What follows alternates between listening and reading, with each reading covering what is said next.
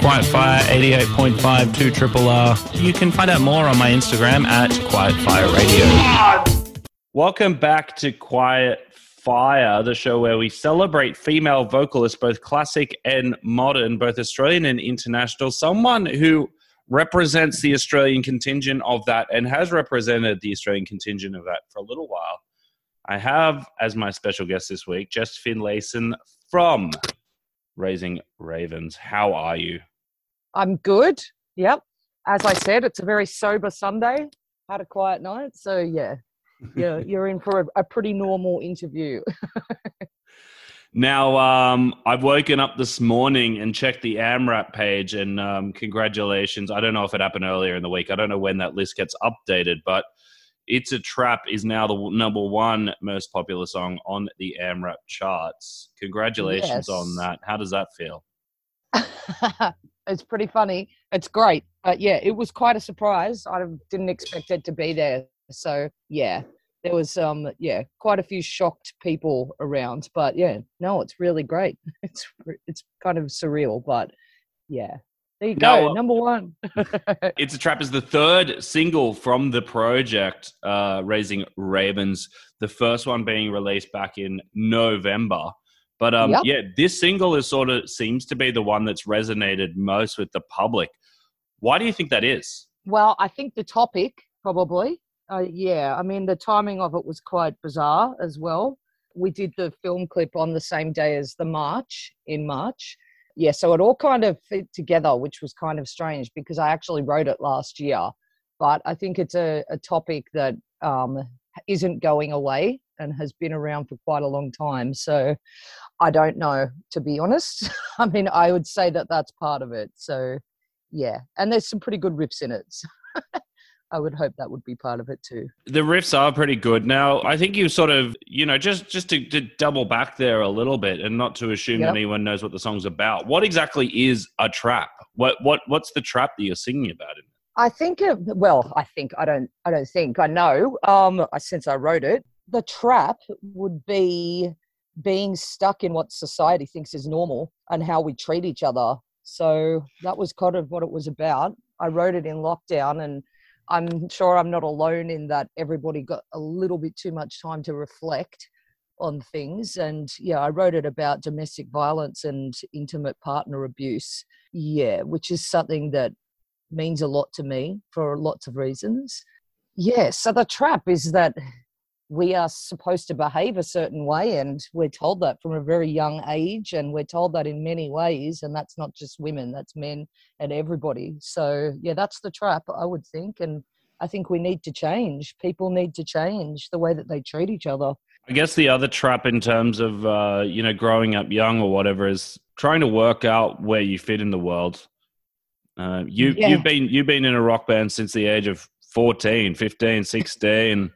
Um, having a relative amount of success in Australia, of course, being with Nitocris from such a young age. Yeah. Um, you know, I'm sure that you get this line of questioning all the time, so I don't want to tire you out with it. But you know, that's a trap as well, isn't it? Trying to fit into a role in society that you don't fit in. And it's certainly one that uh, you've walked, and it's probably the harder path to choose in the world, right? Oh, definitely. Yeah. I mean, we all have expectations around us. And I think Nitocris definitely punched a hole through the mold of that because, I mean, there were a lot of female bands around then too. It wasn't just us, but I think we kind of did the heavy thing more so, possibly. And we were also little that I guess it gave people a shock, but it was sincere. It wasn't manufactured. So, yeah, definitely definitely went against expectation for sure. I mean, it's not every day you see a bunch of 15 year old girls up there telling people to get and sorry, community radio. you can you can bleep that out later. Well, once again, preamble. I don't want to. I don't want to tire you with old old questions, but um, one of the other ones that really captured me that I guess I hadn't wasn't aware of, scanning through Wikipedia's and such, was that the U.S. of course famously and still to this day we celebrate the Riot Grrrl movement, but Yep. Nitocris were one of the leaders of the grot girl movement, which is a terminology specifically for that movement within Australia. Yeah. What, what on earth is that term? Because I, I mean, I like to think that I have a re- relative knowledge of Australian musical history, but it was a term I'd never even heard before. Well, I mean, yeah, it's. I don't like to get put into particular boxes because we never really thought about what we were doing. We just wanted to be a rock band. And we were so young that a lot of these things were foreign to us as well. We were just like, we're a punk rock band. We were actually more into metal, but because we were only learning how to play, I think people thought we were more punk. but yeah, I mean, the grot girl thing, I guess it's just against the grain of what is expected and not glamming things up. But yeah, I mean, I get stuck on those terms too because I mean, we were just a band as far as I'm concerned. We played with everybody, so yeah, I don't know really how to answer it. It's a, it's an odd question. You know, reflecting on your past as well, and all the way into 2021, the debut single from 2020 careful what you wish for. Was that a reflection on on your own period of rock and roll or is it sort of something to is it is it more of a, a, a wish for some other people out there? It was actually about kind of fueled by covid to be honest and watching the way that governments handled it. And yeah it's more about politics to be honest. It wasn't about rock and roll. I mean it's still rock and roll but yeah, I mean, the whole concept of that song was that humanity has swallowed itself on its own greed, you know, and I think we saw that very, very, very much so during the first lockdown. I think it brought a lot of things to head, but I don't think I think people are beyond believing what politicians say now. I think we're it's been made pretty clear already. So that's what that song is about. It's more a reflection on you know, don't follow leaders, especially when they're willing to let everybody die. But, you know, that's what it means. So, yeah. I mean, the main the main culprit is gone, but the, the problem still sits there because it was sort of about Trump. The other part was that it, it, around 2010 as well, I think in 2011 you released a solo album. There was a different type of solo career that you had then. This is a th- Raising Ravens is still a project driven largely by yourself, I believe. Yeah. Can you tell me sort of the, the differences in between those two sort of self driven projects, where you're at now as opposed to the, the Jessamine project? Yeah, the solo album then, uh, it was interesting because I'd always been in bands. Um, so yeah, a lot of things happened that led me to just going on my own. And I did like it, but I didn't feel like it was really what I am. Yeah. And then that turned into the Mismade because, yeah, I had always been in bands. And I mean, while this is a predominantly solo thing, Raising Ravens, it still involves other people. And that was why I changed to the name because, yeah, I like to see myself as part of a pack rather than on my own. I just don't, yeah, I don't know. It's hard to explain. It's there are other people there. I like the idea of the name as well because it, it means more than just one person. So, but yeah, I mean, it's definitely different. It, a lot's happened between now and 2010. so, yeah, no, I feel like this is definitely more me. I think I know what I'm doing a bit more. So, yeah, I mean, I like that album, but there's a lot of things that I would do differently. To air a personal grievance on this matter, I guess it's got to be make one a little bit fearful when you see a musician who's been in the industry for a little while and they run off to make the uh, the the adult contemporary album let's call it they pull out the acoustic guitar and yeah. whilst i'm sure they enjoy it at the time they inevitably always go back to you know finding their high school mates who can bang a drum nice and loudly and, and turn the amp back up to 11 and the experience well, that's is right. better and the, and the people tend to enjoy that enjoy it a lot more right Oh, totally. And around then, I was doing like acoustic shows on my own. And this time, when I went back to it, I was like, I'm not doing it. It's just not me. It's not like I don't like it. But yeah, no, there's a bit too much fire in there to be sitting around pretending to be mellow when you're not. yeah, this this album is going to get a lot heavier as we go as well. It seems to be going, uh, uh, uh, so that's clearly where I belong. So for the rest of, uh, you know, you were talking there, touching a little bit on the live experience. Has uh, Raving, Raising Ravens had an opportunity to play live now, or is that something that's sort of still coming in the pipeline? So I've done, I mean, obviously because we couldn't do gigs, I did a lot of solo stuff to start with, and I was sort of finding my feet with what I wanted to do with this. This, but um, we've done one gig with the band last year, and it was a little bit too soon it was still kind of developing. So I pulled back on that. But there is a full band now, and we've got gigs coming up in July, uh, which is going to be a lot of fun. So yeah, we haven't done much to be honest. It's mostly been solo stuff and one gig. Yeah, but that's going to change. So I'm sure. I'm not alone in my desire to get back up on stage with a crowd standing right in front of you rather than sitting down. Yeah, I've spoken at, at length on this show exactly about that. That I think that 2021 is going to be finally, after all the years of my life, finally the year when we return to. Um, no one, no one's going out to see folk or alt country this year. Anything that no. they could have sat down and watched, they're tired of. So we're mm. only going to see heavy rock and roll and things you want to move your body to. That's what I have declared so. anyway. I'd say everybody's got a lot of pent up rage and um, energy that they want to get rid of as well. So, yeah, I mean, there is a good side to it. There is a good side to it. You know, Do you want to tease have... us a little bit more on on where those shows are going to be? Is is there um is it going to be East Coast or uh, where are you looking? There's at? only four. Where there's four that unfortunately they're all in New South Wales. There yeah. won't be any Victoria gigs until probably towards the end of the year um, for a number of reasons. But there's Wollongong, Newcastle, and two Sydney shows. Yeah, but I'm hoping to get down to Melbourne in hopefully October and November. Um, mainly because we're still finishing the album, and it's pretty hard to juggle a job, making an album, and touring. So, yeah. Uh, hopefully by then things will be less anxiety provoking in terms of being able to go places but yeah, that's not that's not the main reason. I would still do it if I could, but yeah, the album has to be the priority. The rest of the the live and studio band, the rest of the Raising Ravens, well, just Ra- I know there's no the Raising Ravens, nonetheless. Uh, is the rest of the band familiar faces, or are they sort of new members of your crew?